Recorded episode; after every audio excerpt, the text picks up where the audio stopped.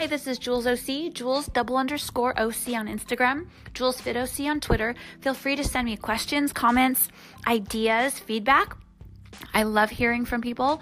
I was just talking to my mentor, my Harvard PhD scientist, on the phone.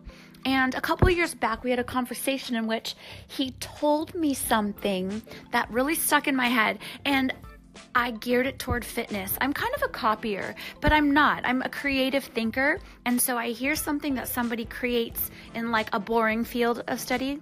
And then I think, what would happen if I did that with fitness and with health? And then I'm like, yeah, that really works. So um, I'm like an innovator, but in a way that a lot of people don't care about. But I digress. So he is from Connecticut Westport originally, and then he's from New York, the Max Factor family. So he's a sharp dresser. He spends a lot of money on his clothes. His appearance does not match what Newport Beach Southern Californians look like. He's very precise about his clothes, and he just looks like a city person. He's 60, but extremely polished. And his physique is that of Clark Kent but with the Superman costume on, let's just say. So the guy knows what he's doing with food and the science of it, and he looks like it. So he was talking about his shoelaces once because he had these gorgeous shoes on. I think they were Prada leather shoes, but he had shoelaces in them. And one was green and one was red. And they were very subtle. And I said, You have two different color shoelaces on. This was like two or three years ago. And he said, Yes, honey, disruptive fashion is in style. And I said, Disruptive fashion? Oh my gosh, I love that. Disruptive fashion. I like disruptive things. I like disruption. I'm gonna make, I like disruptive fitness because I wasn't born in the fitness realm. I did, I'm not a gym head. I didn't go to the gym my whole life and go like, oh, I love this. I love lifting weights. I'm pumped. I'm going to take some pre-workout. I'm going to do my protein powder. That is the antithesis of my existence. And it's not how I arrived in the fitness wor- world. So disruptive fashion, and then I'm like disruptive fitness. I'm going to develop this because, and I felt like I identified with it. So I really liked this concept because I'm into this notion that I think there's stereotypes in fitness. I think it's cookie cutter. I think it's a little bit one dimensional, boring. Fitness is so, it's the same stuff regurgitated over and over. It needs creativity, it needs innovation. And I like doing that. So I feel like I'm all about breaking the mold.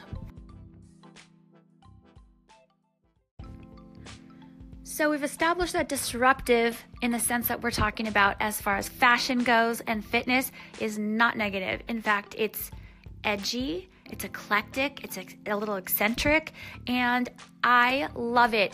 Novelty is the key for new learning in our brain because, you know, I study neuroscience and psychology, and disruptive fitness is novel and it's positive. I also love positive psychology. So let me tell you, the angle that I approach nutrition and health and fitness is completely coming on the in on the other side. It's not how most people do it. The way that other people do it, I'm not saying I'm the only one or invented it, but if I if I am inventing it, that's cool.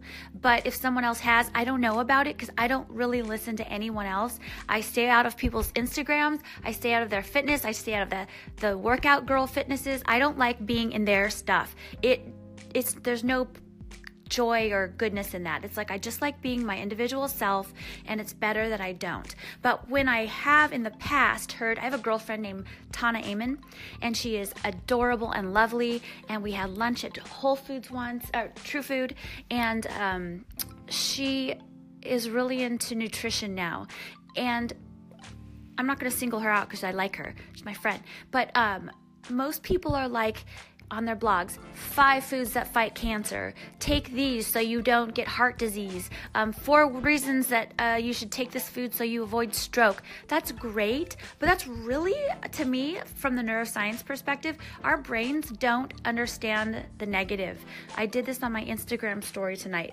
Our brains hear the words, but they don't register no or don't those are the negative. So when you say, I don't want to get cancer, your brain registers I cancer. And so I've always I found that out maybe 7 8 years ago when I started studying mindset and how I want to talk to myself. And so the way I approach health and fitness is I like taking things in little chunks I really want to reach out to obese people and sick people because they mindset supercharges change. Um, so people do it the old-fashioned way, um, the you know the tried and true one-dimensional gym route way. You know they'll get change over time, probably three steps forward, um, two and three quarter steps back. But mindset and the new neuroscience and my, of mindset supercharges change and makes it last. So I approach health as why don't we my client, you, whoever, try this superfood for a week. Let's see if we can incorporate this into your into your nutrition plan, into your routine and see how I feel. I want to see if I feel better. What if we try it for 2 weeks and see how that goes? So we've established that disruptive fitness, disruptive fashion are both positive, coming in from a different angle, and it supercharges the brain to make change quicker and longer lasting. And to me, for everyone, we don't want to make change and then fail. I mean, I've done that more than anyone in the world. I'm a complete failure at more diets, nutrition, exercise, pills, every short term thing in the world I've done and failed at, which is why I've arrived here at a late age, but long term so. And it's working and it's been years and it's nice because I'm my own experiment. So disrupting the status quo is coming in on a different perspective and being successful at it. So I come in at, on the the almost on the offense, not like fight cancer, like cancer's trying to get me. It's like cancer is not even near me. It's not even my realm. I'm in the I'm in the Let's keep finding out what works more. Oh, this worked more. What happens if I do this? So I'll have someone incorporate, um, let's say, bee pollen into their lifestyle. And they'll say, Yeah, I found that was really easy. Every other day I put it in my oatmeal. And I'll say, Okay, we're going to give you enough to last a month. Do you think you could do that for a month? Yeah, let's do that for a month. So they'll do it for a month. After a couple months, I'll, I'll say, Have you noticed any differences? They'll be like, Yeah, you know, I noticed that my allergies uh, haven't been acting up and I'll be I'll think that's great. And so then we'll, you know, it's it's from that angle and I think you get the gist. It's really taking foods that have a positive effect on our body and not using them to try and like fight a battle that we're not even fighting. But it, our brain thinks we are, and it's going to create a problem for us if we keep thinking like it is, because that's how our brains work. They're they're very aware, pattern making beings. And if they hear these words over and over, they start creating a reality. And these are based in solid neuroscientific studies, hundreds of thousands. If you want to look these up, the, the lead people um, who have been doing research on this for 20 years are Bruce Lipton. He's the number one. I would say Google him and his studies that he really believes that the brain and our mind are the drivers of our cell's health. And he has amazing studies and incredible work that is just, for me, oh, I literally have goosebumps all over my body. My shins have goosebumps. The back of my shins have goosebumps, my calves. So, no, so he's saying our brain, I mean, a lot of people say our gut is the key to immunity and health. There's a few systems that are all working in, in concordance, but our brain, definitely affects the health of our cells. It's incredible. I'd like to share some of that work on a separate podcast, but I really like to try and keep these as short as possible. So I'd like to assert that we try things differently if you're up for it. My dad is 70 and he wasn't always healthy. He now does triathlon sprints. I wish he'd follow some more of my food advice, but he has followed a lot of it, and that's really inspiring to me. The fact of it is, we have the ability to change our mindset and our brain and the neuroplasticity of what goes on in our physiology of our head until the day we die. We used to think that that wasn't true.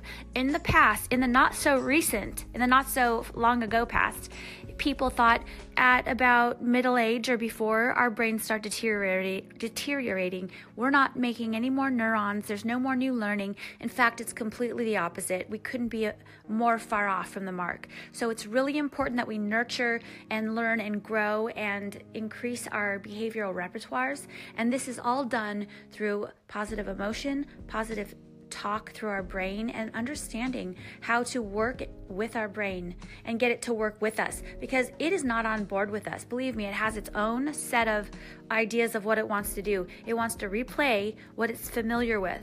It has created patterns so deep and so rich and so well worn, like a path. If you go hiking, those paths that hundreds of people have walked on have created little dips and um, places where feet have trodden over and over, and there's grooves in the ground from that. And to get that to cover up would take a long time. It would take a year, a season to get dirt to go back over that and cover it all up. Well, the same with our brain our habits, our thought patterns, if we're pessimists, if we are have certain beliefs about food, exercise, diet, they are fed oxygen and glucose every time we do them. Those neural pathways are fed, and in order to change them, we need to starve them. And what we do, you can't just starve it out, you also have to give the brain an option, a new option. So, what we do is we say, I'm going to try and feel better, I'm, but I'm going to start lit slow, and I'm not going to expect big results. I'm just going to do some research. I'm going to talk to some people who know what they're doing. I'm going to reach out and see what, what the easiest first step is, and then try that. And then what you do is you string those weeks along, and you get a whole bunch of new habits that start making you feel better and better. Most people are fighting a war that there's that they're not that they shouldn't be fighting. When in reality, if they were just seeing how good they could feel, they could do a lot more faster and they might find out things about themselves that they never knew and get feelings that they never knew thought they could have more awareness clarity creativity aliveness vitality and zest and isn't that the goal